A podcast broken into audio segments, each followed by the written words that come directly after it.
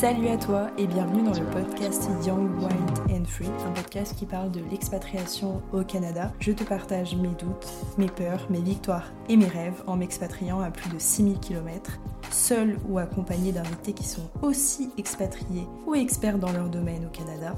Tu suivras mes aventures une fois par semaine, le vendredi matin, où tu pourras découvrir tout ce qu'il faut savoir au sujet de l'expatriation au Canada les différents permis de travail, les logements, la recherche de job, comment créer du lien de façon personnelle ou professionnelle, les amitiés, les rencontres, le système de santé et la distance avec la famille. Canada is calling! Bienvenue à toi dans ce troisième épisode où on va parler comment trouver un emploi au Canada et plus précisément au Québec. J'espère que tu vas bien, que tu as pris un café glacé, un thé glacé, ce que tu veux, parce qu'il fait très beau aujourd'hui, du moins à Lyon, mais je crois que c'est dans toute la France. Sans plus tarder, je te propose de te dérouler un petit peu le sommaire de cet épisode. On va parler de l'état du marché de l'emploi au Canada. Ensuite, on parlera de mon expérience. Et ensuite, je vais te donner tous mes conseils concernant le CV, la lettre de motivation qu'on appellera la lettre de présentation au Canada, la recherche d'emploi sur LinkedIn, etc. Donc, prends des notes et c'est parti. Dans un premier temps, on va parler de l'état du marché. Tu n'es pas censé savoir qu'il y a une grosse pénurie de main-d'œuvre au Canada dans les secteurs de la restauration, de l'hôtellerie, de la construction, de la santé. Il manque beaucoup d'infirmières, de médecins. On manque beaucoup de charpentiers, de maçons, d'électriciens, de soudeurs, dans le secteur de la machinerie, dans l'enseignement. Si tu es bon en français, c'est le moment d'aller au Canada et dans les transports. J'ai pas cité l'IT, mais j'en avais déjà parlé dans le second épisode. Évidemment, c'est un secteur qui recrute beaucoup et qui est très demandé au Canada. Et ce qui se passe au Canada, c'est que la population est vieillissante, les secteurs sont dynamiques, il y a une forte compétitivité, donc on cherche toujours les meilleurs profils. Pour pallier à la population vieillissante, le Canada compte sur ses programmes d'immigration, que ce soit avec la France ou avec d'autres pays. Donc ils vont chercher des talents à l'international. Pour rappel, le Canada, c'est 39 millions d'habitants. Donc tu vois, la superficie du pays par rapport à la France, c'est que 39 millions d'habitants en 2023. C'est à peu près le même nombre finalement que la Californie, qui est un État des États-Unis. Et c'est pas du tout la même superficie. En ce qui concerne le taux de chômage, il se stabilise depuis quelques mois slash années. Au Canada, il est de 5% selon mes superbes sources, alias Google. et au Québec il est de 4,1. Donc il se stabilise. Mais on a besoin, je dis on comme si je faisais partie du gouvernement canadien, on a vraiment besoin des métiers que j'ai cités plus tôt. Donc si tu fais partie de ces secteurs d'activité, tant mieux j'ai envie de te dire. Si tu fais pas partie de ces secteurs d'activité, c'est pas grave, tente ta chance. Il y a besoin de toi au Canada, il y a une forte, forte, forte pénurie de main-d'œuvre, donc il y aura forcément un job qui correspond à ta demande. Ce que je peux te dire également, c'est que si ta demande ne correspond pas tout de suite à ce que tu recherches, n'hésite pas à prendre un autre emploi, parce qu'au Canada, on aime bien la première expérience canadienne ou québécoise. Ça prouve que tu t'es adapté au code culturel, à tes collègues, et aux missions qui ne sont peut-être pas les mêmes qu'en France. Donc je t'invite vivement, si tu ne trouves pas tout de suite dans ta branche, à en essayer une autre, peu importe ce que c'est, et ça t'ouvrira forcément d'autres portes pour revenir à la particularité d'être français, effectivement, nous les Français, on est très appréciés au Canada, mais attention à l'aspect comportemental. Je te parlais des codes culturels québécois. Quand on est français, on a tendance un peu à penser que on arrive, le monde est à nos pieds, on a des diplômes, on a de l'expérience, c'est parti, je vais tout de suite trouver le job dans ma branche. Oui et non si tu fais partie des emplois que j'ai cités plus tôt, travailleurs sociaux, infirmières, médecins, électriciens, soudeurs, maçons, etc. En revanche, n'oublie pas que tu es français et que personne te connaît ici, personne sait ce que tu vaux en termes d'expérience, de compétences. Donc, c'est pas comme si tu repartais de zéro, mais presque. Il y a une forte concurrence en termes de français, il y a de plus en plus de français qui vont travailler au Canada. Et tu as aussi la concurrence en fonction de ta province. Tout à l'heure, je te parlais du Québec. Il y a de la concurrence au Québec. Il y a des Québécois qui cherchent le même emploi que toi. Donc effectivement, t'es apprécié, t'es attendu, mais t'es pas non plus le roi du pétrole. Autre chose qui est extrêmement différent concernant l'état du marché de l'emploi par rapport au marché de l'emploi en France, CDD, CDI, c'est pas du tout la même chose. C'est-à-dire que là-bas, ils parlent plutôt en contrat temporaire ou contrat permanent. En France, euh, là on va rentrer dans un sujet touchy. on a plutôt tendance à se dire j'ai un CDI, je suis protégé, on ne peut pas me licencier et pour avoir un crédit, c'est le Graal. Certes, mais ça veut pas dire que toutes les banques vont t'accepter les bras ouverts, ok Et ça veut pas dire que t'es non plus invirable. Au Canada, on parle de contrat temporaire ou de contrat permanent, ce qui veut dire que si tu te comportes bien, si tu fais les bonnes missions. En fait, j'insiste sur le bien se comporter parce que, étant donné qu'on a une image de français, on a plutôt voilà tendance à se dire on est les rois du monde, on a des compétences, on a des qualifications, on a des diplômes, donc on est attendu. On a un peu tendance parfois à être un peu rude. On se comporte pas super bien et du coup c'est mal vu. Quand je dis qu'on se comporte pas très bien, c'est qu'on a tendance à se plaindre, à faire valoir nos revendications très rapidement, voire trop rapidement en fait. Au Canada, par exemple, il va y avoir au sein d'une entreprise un nouveau projet, une mise en place, je sais pas, d'un CRM, d'un outil au sein de l'entreprise. Tant que toutes les parties prenantes ne sont pas d'accord, ça va prendre du temps à ce qu'il soit mis en place. On est moins frontal, on est moins direct qu'en France. Donc, j'ai pas envie de dire qu'on avance moins vite, mais l'idée c'est que tout le monde soit d'accord, qu'il n'y ait pas de conflit, ils détestent ça. Contrairement à en France, quand on n'est pas d'accord avec une idée, un projet, on n'aura pas trop de problèmes en général pour le dire avec peut-être les bons mots ou pas, mais on n'aura pas de mal à le dire. Donc voilà par rapport aux, aux différences en termes de contrat. En France, on est protégé également par rapport au préavis. Tu as un mois de préavis en général. Quand tu as le statut cadre, tu as trois mois. Donc ça te laisse le temps de rebondir pour trouver un autre job. Au Canada, c'est un peu comme dans les films américains, tu fais tes cartons le jour même. Ça peut faire peur, mais comme je disais précédemment, le CDI en France, je pense que plus le temps va passer, plus il va un petit peu s'estomper, s'effacer, et on va tendre, je ne suis pas économiste, je ne suis pas Madame Irma, mais on va tendre vers un modèle peut-être plus américain donc effectivement, tu fais tes cartons le même jour, mais on te laisse quand même environ deux semaines de préavis. Après, tu peux partir, mais tu vas retrouver tout de suite un autre job. Donc finalement, c'est pas la même vision qu'en France, c'est pas la même façon de fonctionner. L'anglais au Canada, c'est important parce qu'ils parlent anglais et français. T'as certaines provinces où ce sera davantage important, je pense là tout de suite à l'Ontario où l'anglais il faut être bilingue dans la plupart des métiers. La Colombie-Britannique il faudra être bilingue, l'Alberta il faut être aussi bilingue. Le Québec, c'est une province francophone, donc c'est pas la même histoire. En revanche, à Montréal, t'as un métier voilà, de bureau, on va t'attendre sur l'anglais. Ensuite, concernant les diplômes, on va avoir tendance en tant que Français à arriver, comme je disais précédemment, à se dire j'ai des diplômes en IT, en finance, en communication, en commercial, en tout ce que tu veux, donc je vais trouver un emploi rapidement. Selon ta branche, il sera vivement recommandé de passer des équivalents. Alors, je sais pas trop comment ça fonctionne, je t'avoue, mais il me semble qu'il faut payer, il faut que tu puisses voilà, faire reconnaître tes diplômes auprès de l'administration canadienne, ce qui peut peut-être prendre un peu de temps. Encore une fois, c'est selon ta branche, donc il faut bien te renseigner là-dessus. Parce que certains diplômes français ne sont pas reconnus au Canada. Je pense à une histoire de quelqu'un qui m'a raconté que sa sœur faisait des études d'ophtalmo en France et que ses diplômes ne seraient pas reconnus au Canada alors qu'elle avait 10 ans d'études, je crois. Donc il faut bien vérifier ça. J'ai balayé tout ce que je voulais te dire concernant l'état du marché de l'emploi au Canada. Si j'ai oublié des choses, n'hésite pas à te rendre sur les blogs pour avoir des retours d'expérience. Dernière chose dont je voulais te parler concernant le marché de l'emploi au Canada, ce sont les avantages. C'est-à-dire que en France, on a le Graal, et je pense qu'on est l'un des pays à avoir le plus de semaines de vacances par an, à savoir 5. Au Canada, tu peux oublier. Quand tu vas commencer, ça va être 2, voire 3 si t'es chanceux. Et au fur et à mesure des années, tu pourras augmenter. 3, puis 4. Puis peut-être t'auras le Graal français d'en avoir 5, mais honnêtement, je suis pas sûre. Tu n'auras pas la mutuelle immédiatement comme en France. En général, c'est au bout de 3 à 6 mois selon la fiche de poste. Et tu auras des avantages tels que l'équilibre entre ta vie personnelle et ta vie professionnelle. Certains employeurs te proposent le vendredi après-midi pendant l'été de ne pas travailler, donc c'est un peu la semaine à 4 jours et demi, il me semble. Certains te proposent carrément le vendredi off. Certains te proposeront une semaine entre le nouvel an et Noël si l'entreprise ferme. Certains te proposeront d'avoir des jours voilà, de maladie si tu as des enfants pour avoir des jours exceptionnels. Certains te proposeront des jours off pour avoir des longs week-ends.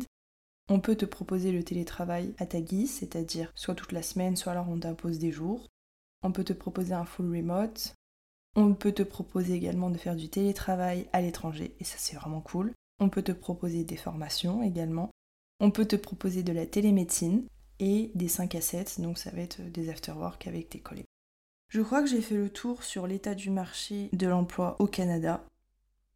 Maintenant, je vais passer à la partie conseils que je peux te donner par rapport à mon retour d'expérience concernant ton CV et ta lettre de motivation. Sur ton CV, il ne faut pas mettre de photos, il faut pas que tu indiques ton âge, pas de statut matrimonial, pas que tu indiques que tu as des enfants. Ton CV, il peut faire plusieurs pages, une à trois selon tes expériences. Si tu es plutôt débutant dans ta carrière, une page, c'est largement suffisant. Si tu as 15 ans d'expérience, tu peux aller jusqu'à trois pages. Ce qui est très important sur ton CV, c'est qu'il faut que tu puisses intégrer un numéro de téléphone canadien et pas un numéro français.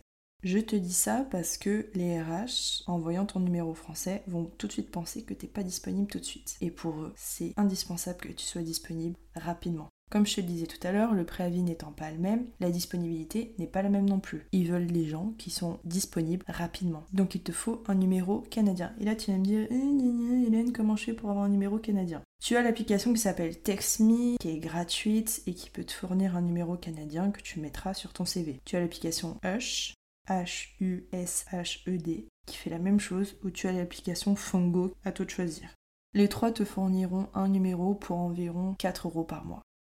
Également, il te faudrait une adresse canadienne. Là, ça va être plus compliqué. Tu peux soit avoir l'adresse d'un ami, ça va juste rassurer, pareil, l'employeur pour qu'il se dise que tu es disponible immédiatement. Ou alors tu mets juste de la ville. Ce sera moins pertinent, mais bon, tu fais avec ce que tu as. Si t'as pas de connaissances, je veux dire, sur place. Concernant le format, c'est pas le même qu'en France, c'est-à-dire que c'est pas un A4, c'est pas du 21 par du 29,7, c'est le format lettre US. Tu le trouveras, je pense, facilement sur Canva ou sur Google. Pour celles et ceux qui aiment faire des graphismes sympas avec Canva, ils sont plus classiques au Canada, donc ne passez pas trop de temps sur la forme, mais plus sur le fond.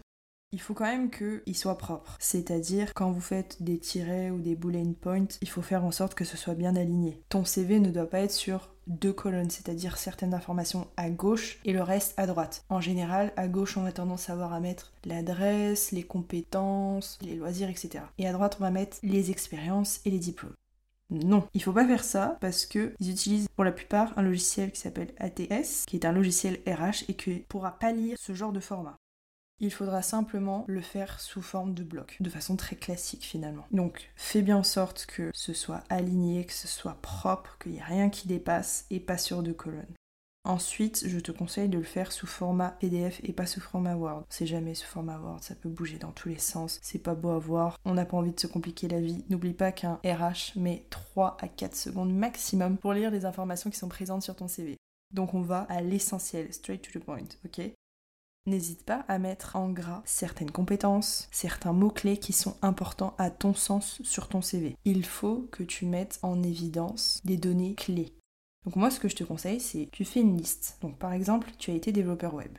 Tu vas lister 4 à 5 missions maximum qui ont été importantes et où tu as eu un rôle clé. Et ensuite, si tu as des chiffres à donner, ça c'est le Graal et c'est super important pour les RH. Par exemple, grâce à l'optimisation du site internet ou à la refonte du site internet, on a augmenté de 20% la visibilité de la marque. Ou tu as refait 4 à 5 sites internet en un an, par exemple. Les chiffres clés sont hyper importants. Et là, tu vas me dire, oui, mais gna j'en ai pas. Essaie d'en trouver au maximum. Ou alors valorise certaines expériences que t'as pas pu chiffrer. Tu commences toujours par tes expériences. Et ensuite, tu vas parler de tes diplômes. Parce que ce qui les intéresse, c'est tes expériences. Concernant tes diplômes, ils n'ont pas les mêmes intitulés qu'en France. Par exemple, en France, si tu as un master, chez eux, ça s'appelle la maîtrise. Si tu as un bachelor une licence, chez eux, ça va s'appeler un baccalauréat. Le BTS n'existe qu'en France, c'est un diplôme d'État français. Il n'existe pas au Canada. Donc tu vas devoir trouver un équivalent qui s'appelle le DEC. C'est un diplôme d'études collégiales. C'est deux ans de plus après leur baccalauréat. C'est important que tu fasses cette traduction parce que ça va montrer que tu as été curieux, que tu t'es investi et que tu as fait des recherches de tes diplômes par rapport à leurs diplômes. Ce que tout le monde ne fait pas.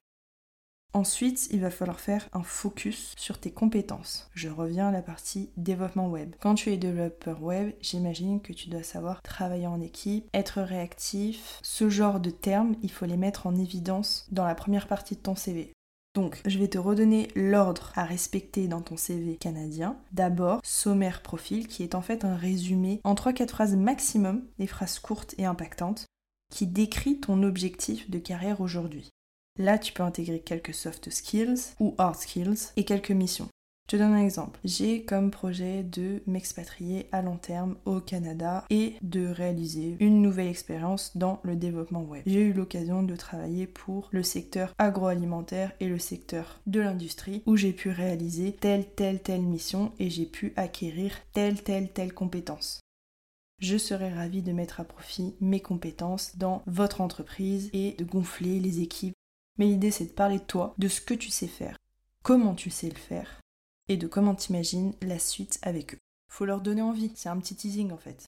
Ça, c'est la première partie, la rubrique sommaire profil. Ensuite, il va y avoir tes expériences. Si t'es débutant, comme je le disais au début, tu en listes quelques-unes, de sorte à ce que ça fasse une page. Si tu as plus d'expérience, n'hésite pas à les détailler, mais que ce soit toujours en lien avec le poste. Il faut pas que ça n'ait aucun rapport, puisque de toute façon, le RH ne va pas le lire.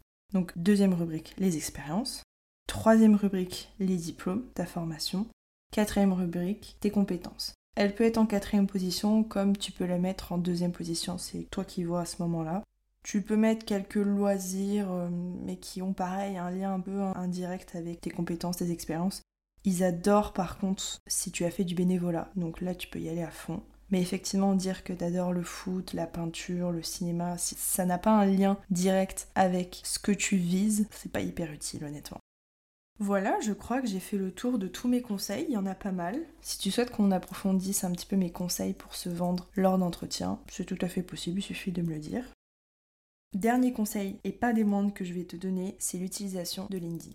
LinkedIn, c'est ta carte de visite, ton site web, ta visibilité, ta boutique. Il faut que ton profil soit optimisé il faut faire des posts. Ok, c'est pas à la portée de tout le monde, mais super important parce qu'au Canada, LinkedIn a une grande importance. Tous les RH y sont présents et tous les directeurs des entreprises y sont présents également. Donc il faut communiquer, il faut te rendre visible, il faut avoir un book si tu travailles encore une fois dans le développement web ou alors dans le marketing, la communication, qui est mon secteur. Donc, tu vas optimiser ton profil, avoir une photo clean. On veut pas voir derrière le bordel qui y a chez toi, on veut pas voir tes photos de vacances, on veut une photo professionnelle. On voit ta tête en portrait pour qu'on reconnaisse directement qui tu es, ta personnalité. La photo, ça veut dire beaucoup de choses. Si tu veux, tu peux mettre un fond de couleur, c'est un peu tendance, ça se fait bien. Il faut que chaque expérience soit détaillée. On veut aussi voir tes compétences. Dans ton profil, c'est l'une des rubriques qui est positionnée dans les premières. Tu peux mettre jusqu'à 5 compétences. Pareil, on comprend tout de suite ce que tu sais faire. Ce qui est important, c'est d'avoir des recommandations. Va voir tes anciens employeurs et envoie-leur une demande de recommandation. Ils vont écrire en quelques lignes pourquoi tu as été un bon élément pour leur entreprise. C'est très apprécié, encore une fois, par les recruteurs au Canada. Enfin, tu as la rubrique bio où là, tu vas pouvoir décrire un petit peu ton parcours en quelques phrases courtes qui vont à l'essentiel et qui résument un petit peu tout ton profil si les recruteurs ne vont pas lire tes expériences. Donc là, tu peux dire en quelques phrases ce que tu as fait jusqu'à aujourd'hui, encore une fois, comment tu l'as fait, tes compétences et ce que tu vises aujourd'hui. Il faut toujours un petit peu avoir un call to action, donc à la fin de ta bio, écrivez-moi en MP, n'hésitez pas à me contacter à l'adresse mail suivante ça, c'est la partie optimisation de ton profil. Mais ça s'arrête pas là. Là, tu as fait la première partie du job. Deuxième partie du job, c'est d'écrire des posts. Je te conseille d'en écrire un par semaine, c'est largement suffisant selon ton secteur d'activité, où tu démontres ce que tu sais faire, où tu racontes ton expérience, comment tu l'as vécu et les conseils que tu donnerais. Là, les RH, ils vont voir que tu es capable de partager ton expérience et ils en savent un peu plus sur ta personnalité et tu vas voir que tu vas augmenter ton fur et à mesure d'abonnés au fil des mois troisième partie du job, c'est la plus importante, c'est de rentrer en contact avec les bonnes personnes. Tu vas voir que quand tu vas vouloir postuler à des offres d'emploi, sur Indeed, sur LinkedIn, sur Isarta, le grenier de l'emploi, Welcome to the Jungle, je te donne un peu en vrac là où tu vas pouvoir postuler, il va y avoir beaucoup de monde, des Français, des Québécois et d'autres personnes d'autres nationalités évidemment. Toi, tu vas envoyer ton CV, ta lettre de présentation qui est ta lettre de motivation, peut-être que tu auras une réponse, mais bien souvent tu n'en auras pas. Parce qu'il faut se mettre à la place des recruteurs qui reçoivent 80, 100 CV selon les postes. Toi, tu vas avoir un temps d'avance en plus si tu contactes directement les RH qui sont en lien avec le poste. Ça, tu peux le trouver sur LinkedIn. Des fois, tu as le nom des RH qui sont responsables du recrutement de ce poste-là tu vas les contacter et tu vas leur écrire Bonjour, je déménage à Montréal, à Vancouver, à Toronto, dans tant de semaines ou tant de mois. Si c'est en nombre de semaines, c'est plus rassurant pour eux. J'aimerais entrer en contact avec vous car j'ai vu l'offre d'emploi qui concerne, et là tu mets l'intitulé du poste. Je suis très intéressée par cette offre d'emploi. Quand êtes-vous disponible pour en discuter? Il Faut pas lui laisser le choix avec une question fermée du type euh, serez-vous disponible pour en discuter? Parce que là on peut toujours dire non, donc il faut que la question soit ouverte. Tu vois un petit peu l'esprit du message. Faut pas hésiter à rentrer en contact avec eux sur LinkedIn, ils ont l'habitude. Et tu fais ça pour chaque poste qui t'intéresse vraiment. Et là, tu vas créer du lien avec les recruteurs. Tu vas te faire connaître en plus de tes postes. Donc tu marques plein de points comme ça, contrairement à si tu postulais juste en envoyant ton CV et ta lettre de motivation. Je te parlais des recommandations sur ton profil tout à l'heure sur LinkedIn, c'est déjà un premier point, mais il te faudra forcément des lettres de recommandation de tes précédents employeurs. Donc là pareil, si tu peux d'ores et déjà aller faire la chasse à tes précédents managers pour qu'ils puissent te recommander, que tu puisses les joindre à tes candidatures. Voilà tous les conseils que je peux te donner. N'hésite pas aussi à rejoindre les groupes sur Facebook, sur LinkedIn, à contacter des personnes sur Instagram qui ont déjà vécu la recherche d'emploi au Canada qui pourront te donner un maximum de conseils en plus de ceux que je viens te donner.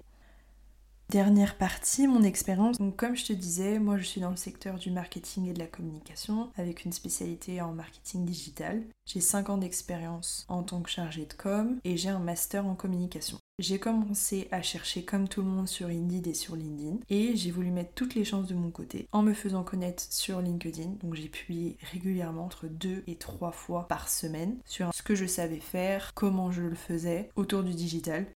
Et j'ai aussi partagé beaucoup sur l'expérience du PVT, la motivation, le fait de sortir de sa zone de confort. En fait, il faut vraiment donner ce que les gens veulent entendre, que ce soit les recruteurs ou la sphère LinkedIn.